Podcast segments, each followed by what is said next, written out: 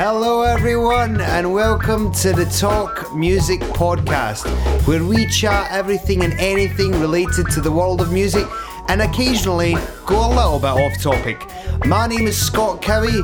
I'm a drummer turned comedy singer songwriter and apparently now a podcaster. You're going to hear me chat to many different people, but more often than not, it will be fellow musicians focusing on their careers and lives within arguably the greatest art form in the world. And you get this for free each and every Thursday here at scottcowie.com. And now we're on iTunes. Please subscribe, rate, review, maybe give us five stars. And for now, enjoy the show.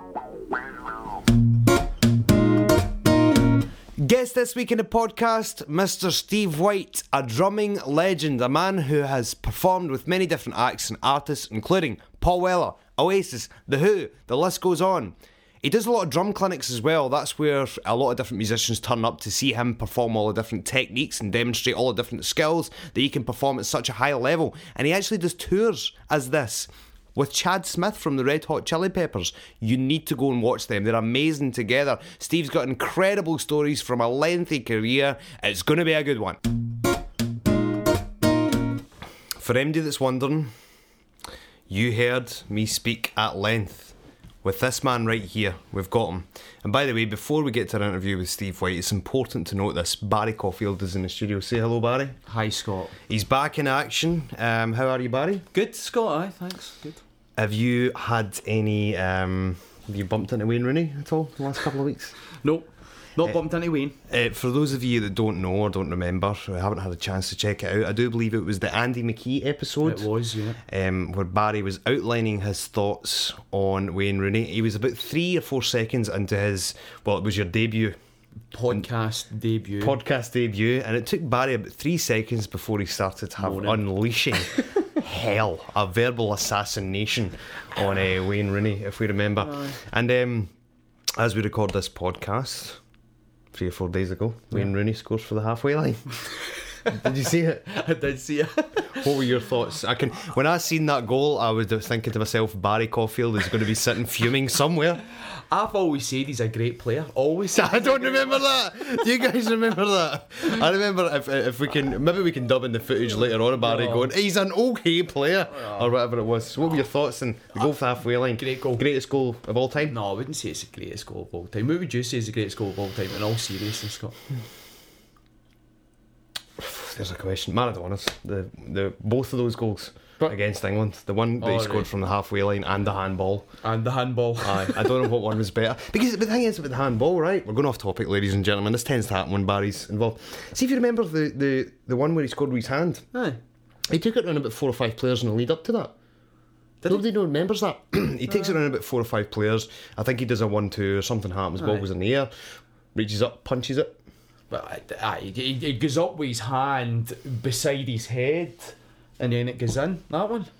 That was also a good goal if you consider the amount of people that he took it round and lead up to it. Go and watch it back, ladies and gentlemen, on YouTube. we'll But I think it was the sec the second goal of the game. Um, he ran for the halfway line. I'd say that one has got to be the best ever. What would you say? Hmm, That's a hard one. That's a hard one. Difficult one. See, the, it's got to be Wayne Rooney's from the weekend there. David. Uh, uh, Beckham. Beckham's uh, halfway halfway line goal was a cracker as well. It was. There's been a few halfway line goals. They're not. I don't think they're the best goals, aren't they? No, they're not. No, it's just like that. It's just one of these. But um, it no doubt infuriated, uh, infuriated Barry the fact that Wayne scored such a great goal. Also on that particular podcast, I think it was that one. I said to Barry, "You need to beat my gig on the 20th. and you were there. I was there. He I turned up, there. everyone, and he says, get a, "Get a picture because I am here." What do you think of the gig? It was great. It was really good turnout. Good Yeah, it turnout, was, yeah. and it was. The bands before were really good as well. Really enjoyed them, and then the Star Man came on. It was great. Really good. Um, for those of you who don't know, of course, I'm a now. Well, I, I'm a. I do comedy songs.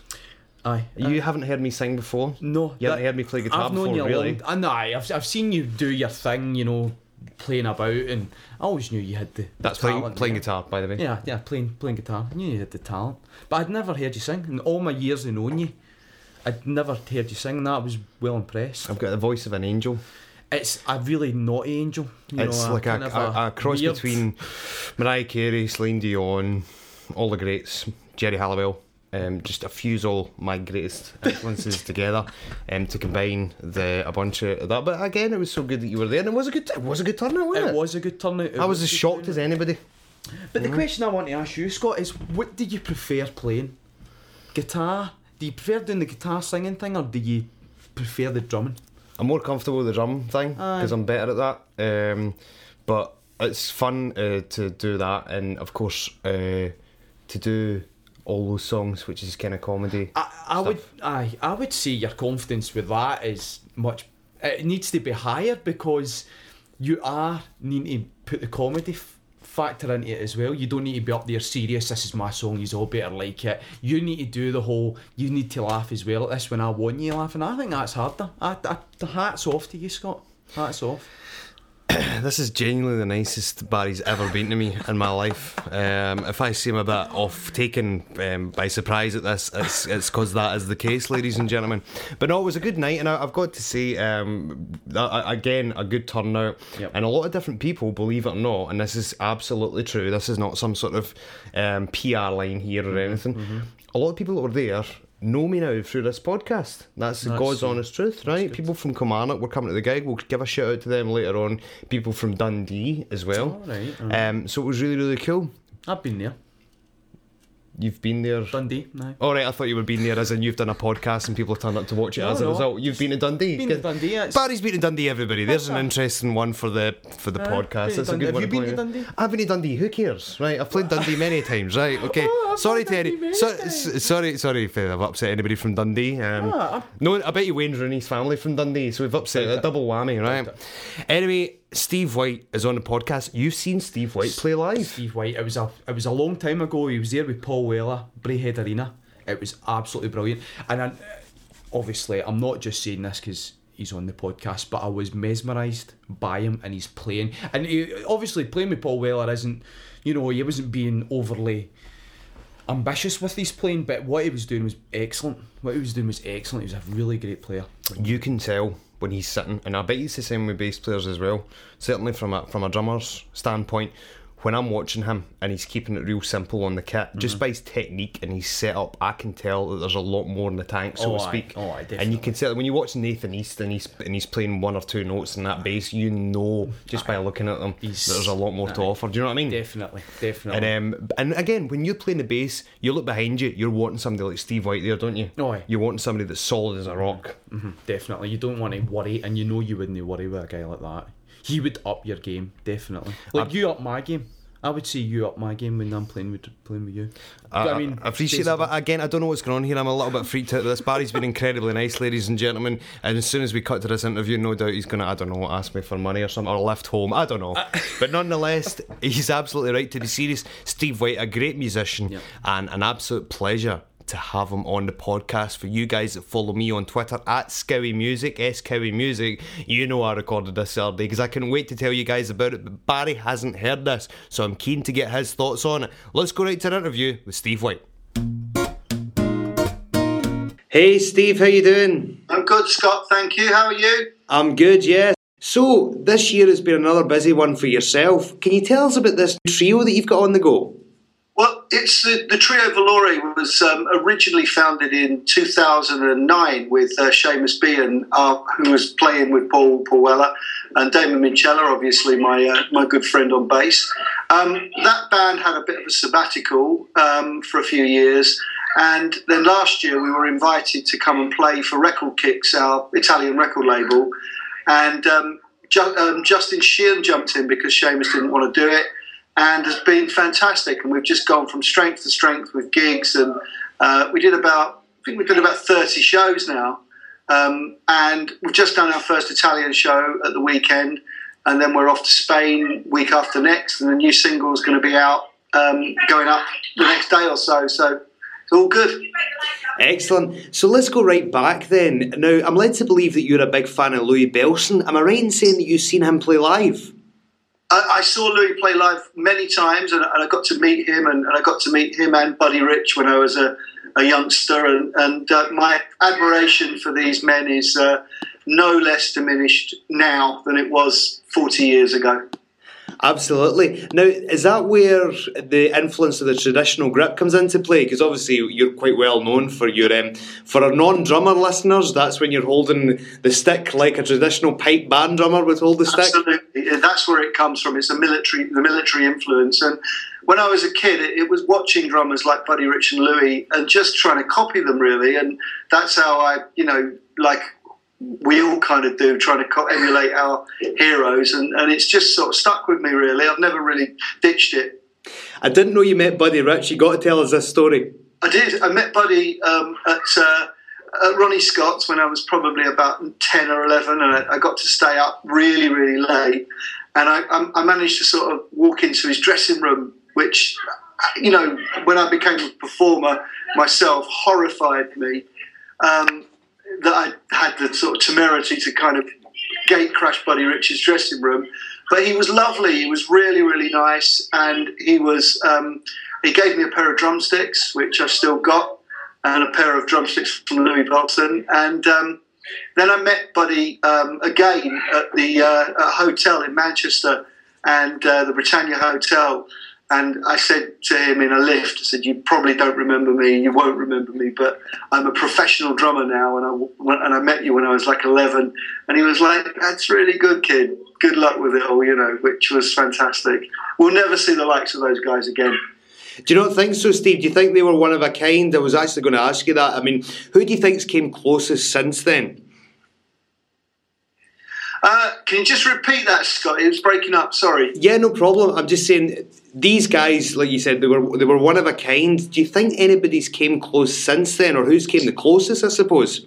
Um, I think that with, with so many things in music, it's it's a different it's a different um, environment now, and, and there's and, and there's the model the model that worked then doesn't really work that well now in terms of uh, personalities like Buddy were able to end up leading bands and uh, and, and, kind of you know having careers that were uh, based around instrumental music, and, and, it's just almost impossible now to do that. So um, they, they, were very, very, they were at a very specific time. There are some phenomenal drummers uh, out there now, and arguably drummers that that probably have got even greater technical facility than the likes of the Buddies and the Louis Bellsons. But do they have the same feel? No they don't. You can hear the the one nighters and the and the personality and the you know the, the the hanging out with Frank Sinatra at the Sands and being with Sammy Davis and smart suits and Chelsea boots and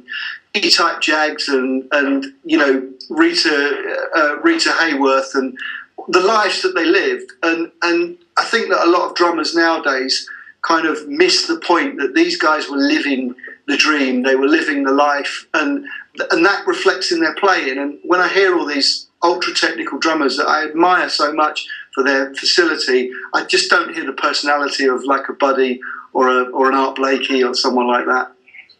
Excellent, Steve. It's really, really, it's. Oh, you always see that with yourself. You can tell that you've got where the roots have came from with yourself. You can tell there's a big influence there for all those jazz guys and all the swing guys, of course. And um, for anybody that hasn't heard those guys, definitely check them out. There's some great footage now that obviously I didn't have access to years ago when I was first listening to these guys, but the YouTube clips are there and they're extraordinary.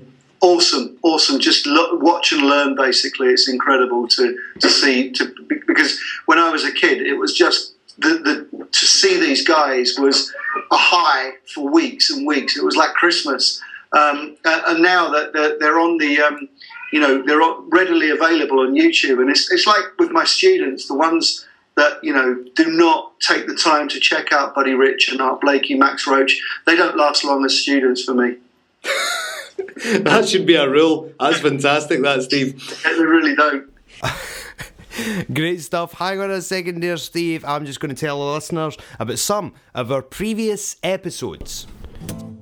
Previous episode. We have got a good few previous episodes for you guys to check out, available at both scottcowie.com and now on iTunes. Please rate, review, hit that subscribe button. Episode 1 Glenn Matlock from the Sex Pistols. Episode 2 Huey Morgan from the Fun Loving Criminals. Episode 3 Sandy Tom. Episode 4 Brian Ray from Paul McCartney's band. Episode 5 Orianthi. Episode 6 Bob Jacobs, the head spokesman from NASA.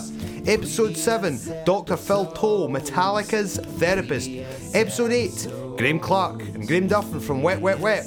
Episode 9, Andy McKee. Episode 10, Steve Cradock from Ocean Colour Scene. Episode 11, excellent producer Cliff Goldmacher. And episode 12, this very one right here, right now, Mr. Steve White. Again, everyone available at iTunes. Tell a friend, spread the word, let them know what's going on over here at both iTunes and scottcowie.com.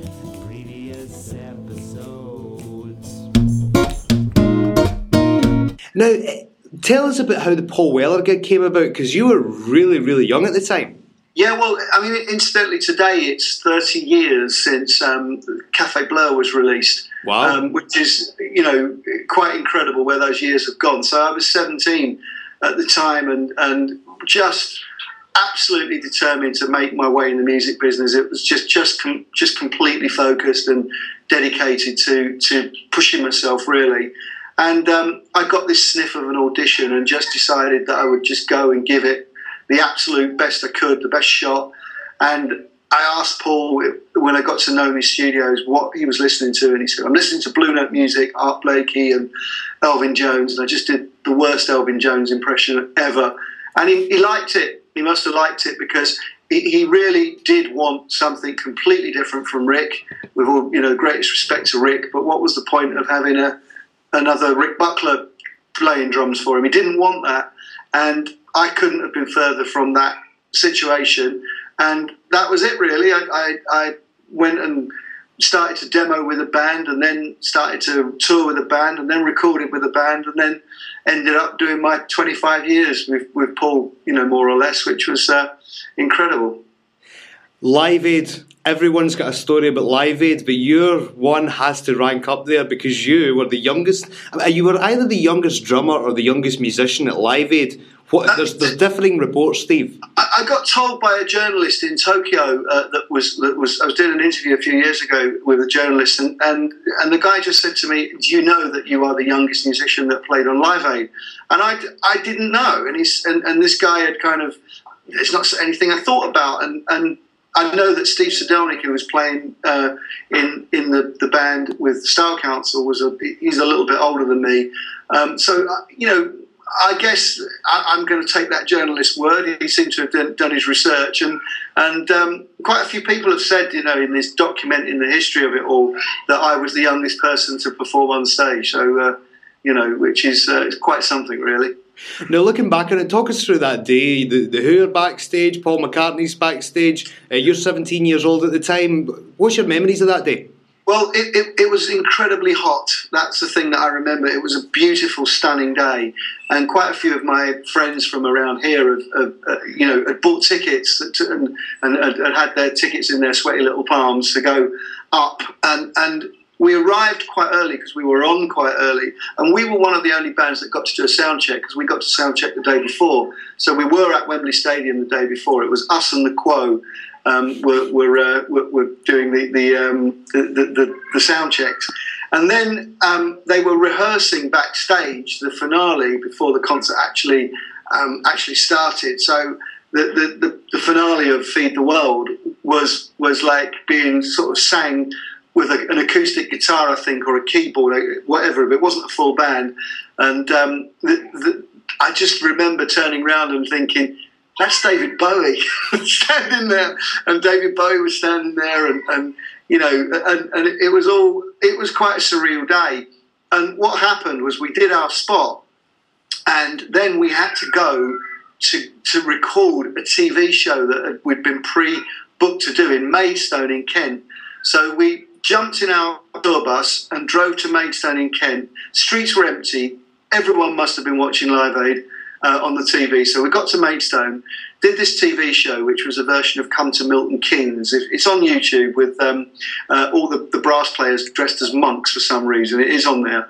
And then we drove back to Wembley, and then we got back to Wembley about four o'clock, five o'clock, and we were then there as punters. So we had our passes, and we, we got to really just hang around and enjoy the show and enjoy the day. And I stayed till the very end with Mick Talbot, and we were on stage at the, the very end and, you know, shouting "Feed the World." and then we went um, into London, myself and Mick, and I was never really a great drinker, but we ended up at a, a club on New Burlington Street with uh, Robbie Coltrane, which was like quite surreal. So it was me, Mick, and Robbie Coltrane, just kind of talking about the day till like four o'clock in the morning, and, and then me and Mick went and got a breakfast at a place called a bar called Samantha's that used to do all that breakfasts. So I kind of got in at about six o'clock the next morning, thinking, "Wow." And then we were leaving for Japan. I think the day a day later, um, and then you couldn't fly across the Soviet Union because it was blocked. So you had to fly up to Anchorage in Alaska and then fly down to Tokyo. So it was eight, nine hours up to Anchorage and then another eight, nine hours down to Tokyo. So it was a long, long journey, you know, and even at that time they still had float smoking seats on, on the uh, on the plane, so you could book a float smoking seat on the on a on a, a jumbo jet, which was incredible. But we got to Anchorage in Alaska, and um, me and Steve Sidelnyk went to buy a, a hot dog because there was a hot dog stand there, and um, the lady behind the counter literally said, "I saw you guys on Live Aid yesterday. You were on TV," and and I just thought, "Wow, this concert, uh, this is global. This is absolutely touched people all over the world." And I think, to a certain degree, the music business went to the, went to the next level on that day because I don't think anybody really knew how big it was actually going to be and how significant, you know. And then obviously Mandela and and everyone seemed to be having a concert at um, at Wembley for something. But um, there was a real sense of innocence about that first concert, um, which um, I'm fans of certain bands and not fans of other bands. But I don't think anybody really did that gig thinking, well, this is going to be good for our career. Everybody did it because they wanted to do it, and some people got fantastic boosts to their career, Queen and U2, and you know, that, and you know what? Good luck to them because I just think everybody that came to that day came with the right spirit. Absolutely. We're going to forward on 20 years now, Steve, right? Yeah, yeah. I was sitting watching the television and um, watching Live 8, of course, Yeah. and I'm trying to think to myself, right, who have done the two gigs? And of course, The Who come on the TV. Oh, right, okay, that's a band that's done the two events. And then on the drums, you're playing. I had no idea that you were going to be drumming with The Who that day. Prior to that, I I'd been didn't, a really big. have, I didn't really have much of an idea myself, to be honest. But um, uh, yeah, there was in, in kind of trivia. There was myself um, playing drums for the Who, and the Who had obviously done Live Aid and Live Eight. And then Steve Sidelnyk, who was playing with with the Style Council, was also on drums with um, Madonna. So we were a fairly elite little uh, group of musicians that we'd done both events. Um, yeah, I mean the, the Who thing was, you know, it was mooted a few weeks before, and and then not not much was kind of happening, and and then um, we went down and did a rehearsal once. We, we, we ran the tunes once, and that was it. it. We the next time I saw Pete and Roger was um, on stage. It was like let's go and do it, you know, and um, you know, very very seat your pants. Uh, I didn't know. I, I, I knew Roger from Teenage Cancer Trust gigs, but I'd never really met Pete. Um, we did it, and there wasn't um, a huge. Uh, uh, I got a, a lovely letter from the guys uh, a few weeks later, and, and which I still have, but I never really got to find out if they were happy with it, what what it was all about. And then um, I read Pete actually mentioned it in his autobiography, which came out like a year or so ago, and actually that was the first time I got any idea of what he thought about Live Aid. Live Aid. Um, so yeah, it was quite surreal, and it was a, it was a huge honour, and it it divided. Um, you know the, the Who fans that some liked what me and Damon did, and some absolutely hated it. Um, but that that was the great lesson in never actually reading comments on YouTube. So uh, you know, Well, I tell you what, Steve, I liked it. It was solid as a rock. I thought your drumming was great, and it just goes show you that goes to show the level that you're performing at. The fact that you're having to read feedback on the gig through someone's autobiography is quite Yeah. astonishing. yeah, that was honestly it was honest truth, and and um, you know, I, I honestly I didn't know what he thought of it because I never I got a lovely letter as I say, um, but then I actually read that he really liked it. At, um, I think he thought it was quite seat in your pants, and it was a bit almost kind of um, you know the close that a, ba- a band like that get to it being almost a bit punky. Do you know what I mean? Let's just go for it Yeah. and, and see what happens. But um, you know, I, am never going to second guess Peter and Roger, and um, I'm really chuffed that Roger's just done this thing with uh, Wilko Johnson and Mick Talbot was playing in that band, and I think that I just wish there was more things like that going on. Yeah, yeah. I mean, it's great stuff. Again, that's just a, a, brilliant generation of musicians. That, without a doubt. Now, you've done a lot of clinics with Chad Smith. Um, yeah, Chad. Yeah, yeah, yeah. yeah. What's your thoughts on Chad Smith? Because everybody's got great Chad Smith stories. I love him. He's, he's a he's an absolute gentleman in, in real life. I mean, he he kind of he is with like a lot of people in the music business. They they, they put on a persona for the public, and then they put on a persona that well, then they they are what they are in real life. And there's very few exceptions to that. Charlie Watts is what he is, and, and I love Charlie for that. And Chad is exactly the same. He's larger than life. Um, there's no BS with Chad. He's straight down the line. He's just brilliant fun. He's a big guy. He's very positive. He's a very um, uh, a, a, really he's a great he's a good friend. He's a really good friend. He's become a very very good friend. And despite the fact that he's in you know one of the biggest bands of our generation, um, he he he, come he, he'll come round to my house if he's over, and I'll do him what he said was one of the best meals he ever had, which was uh, baked beans on toast with melted cheese and brown sauce and a cup of tea. And before we went to football, because I took him down the valley to see Charlton and Chelsea, and uh, I'd asked the club if they would, you know, maybe let Chad come back, come back to sort of the, meet the players into the directors thing. I don't go for all that rubbish. I just go and watch the match. But I thought Chad might like it, and um, he, you know, they were not particularly clever about it and, and didn't accommodate even though this sort of legend was of drumming was down at the valley. And then we got like a tap on the shoulder, and it was the um, somebody from the club saying, "Oh, the managing director of the club's daughters have noticed that Chad is in the valley. Would would he like to come up to the players' bar to um, to meet the players and the managing director?" And Chad just said, "Listen, I'll sign the girls' autographs gladly. I'll meet them, but I'm not going up there. They can come down here." Oh, this is absolutely brilliant, Steve. It's absolutely surreal to think that you made Chad Smith. Uh, what was it?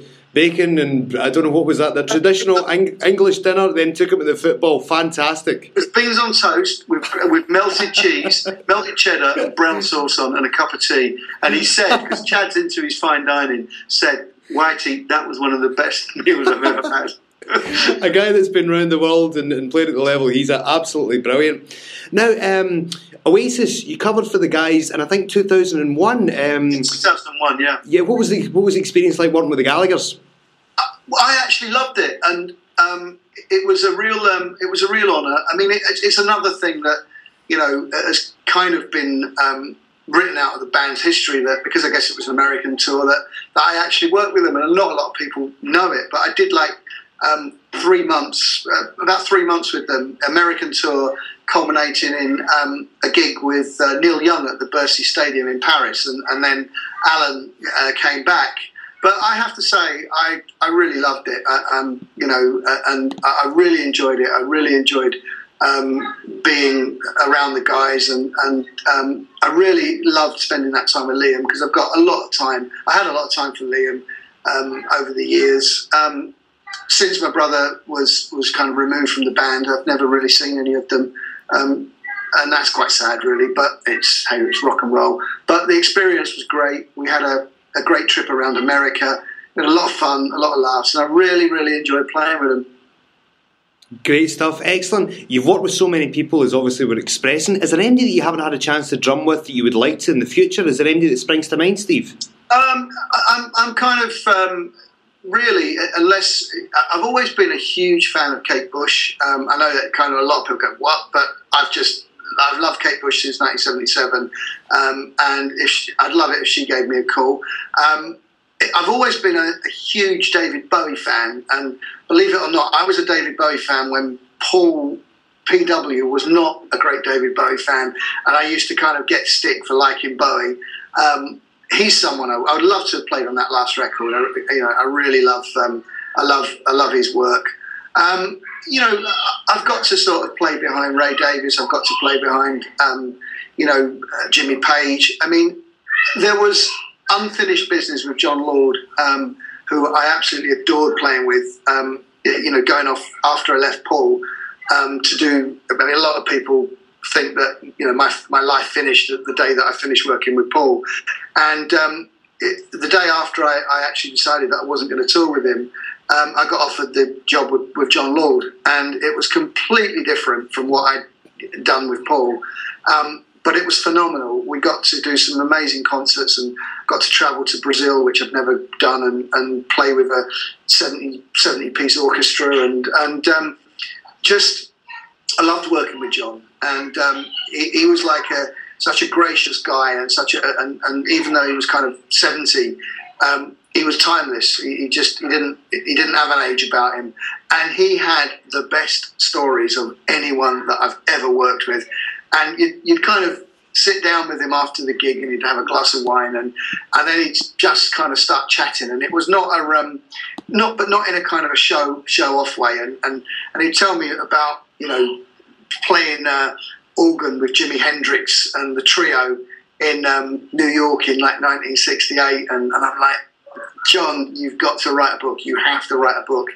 And um, unfortunately, he got he got sick and, and passed away, which um, you know. So uh, that was just an amazing experience. Um, you know, I, I, kind of keep my eye out for, for, for new talent. I like I like sort of bringing on and working with new talent and um, you know, Justin Sheehan, the, the, the, keyboard player with the trio, phenomenal young musician. And Sam Gray, the guy that I started a sort of a musical journey about five years ago in a very strange music business.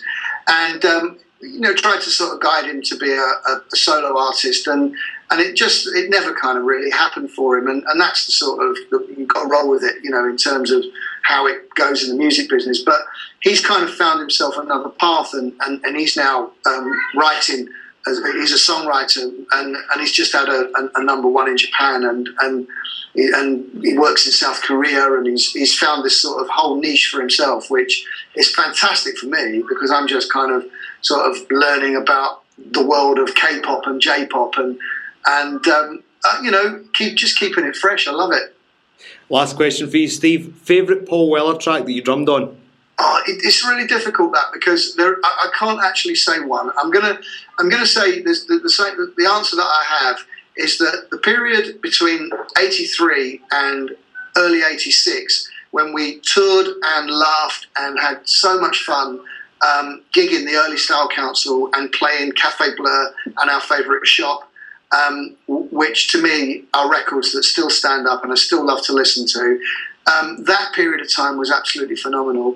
And then, really, from 1989, when I started working with Paul, um, when we couldn't fill, you know, a pub, basically, it was like literally sort of me and him and various bass players and Max Beesley in the band and, and all this kind of experiment. It was almost like going back to the Style Council again. We had so much fun.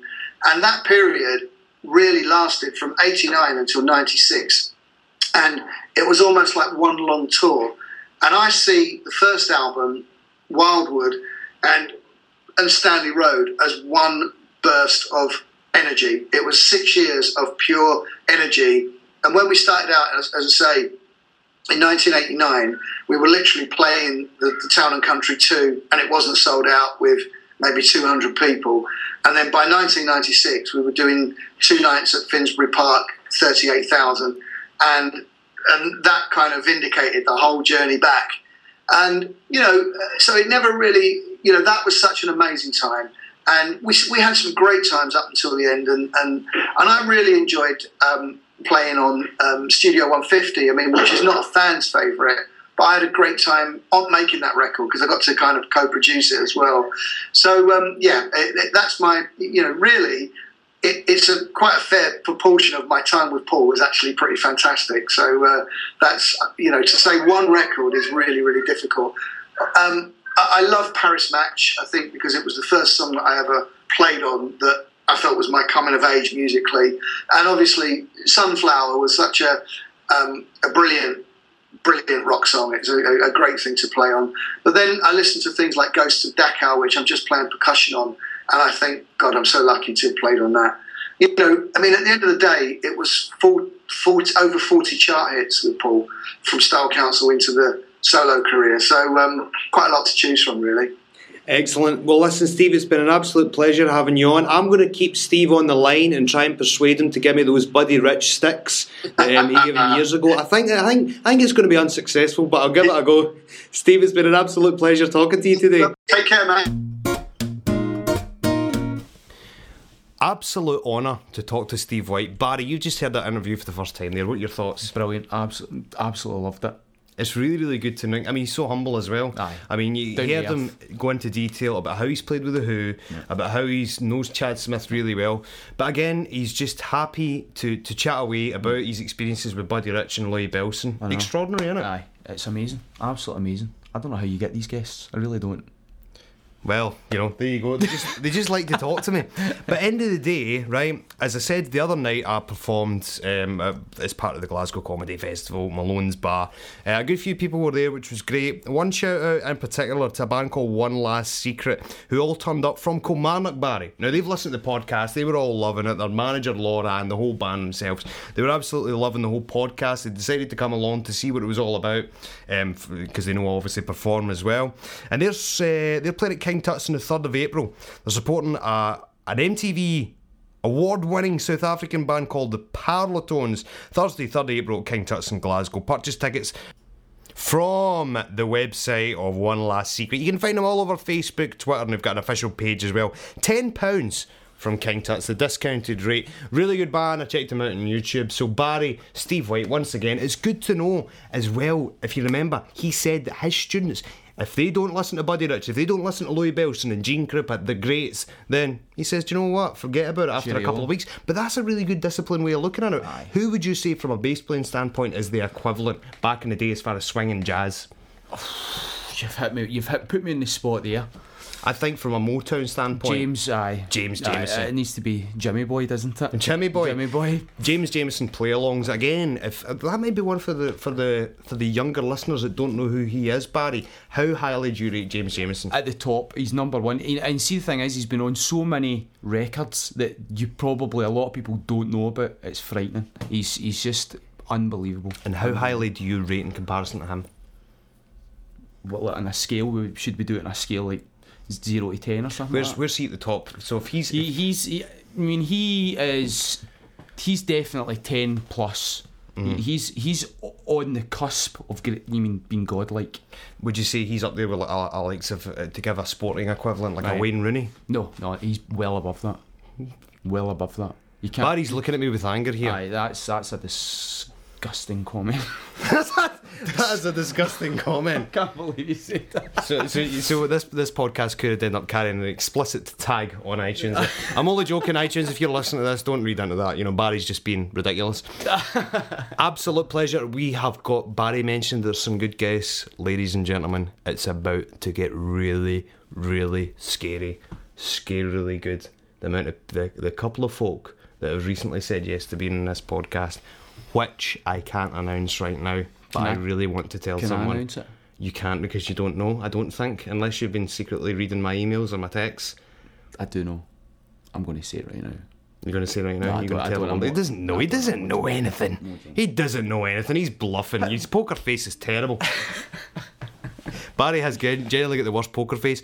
Can your Facebook profile picture, see if you take a picture of your poker face? Right.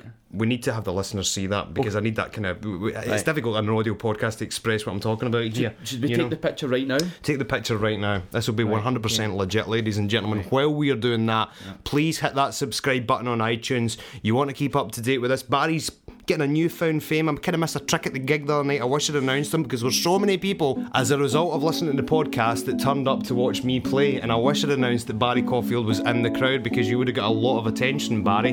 Barry's taking what the kids call him, selfies right now, but he's doing it wrongly. He's taking pictures of Ron, who's across the other side of the room because he's Yeah. foolishly getting his camera at the wrong end. He doesn't know what he's doing. He's a low tech redneck. He's from Wishaw at the end of the day. We will see you next week, everybody. Take care.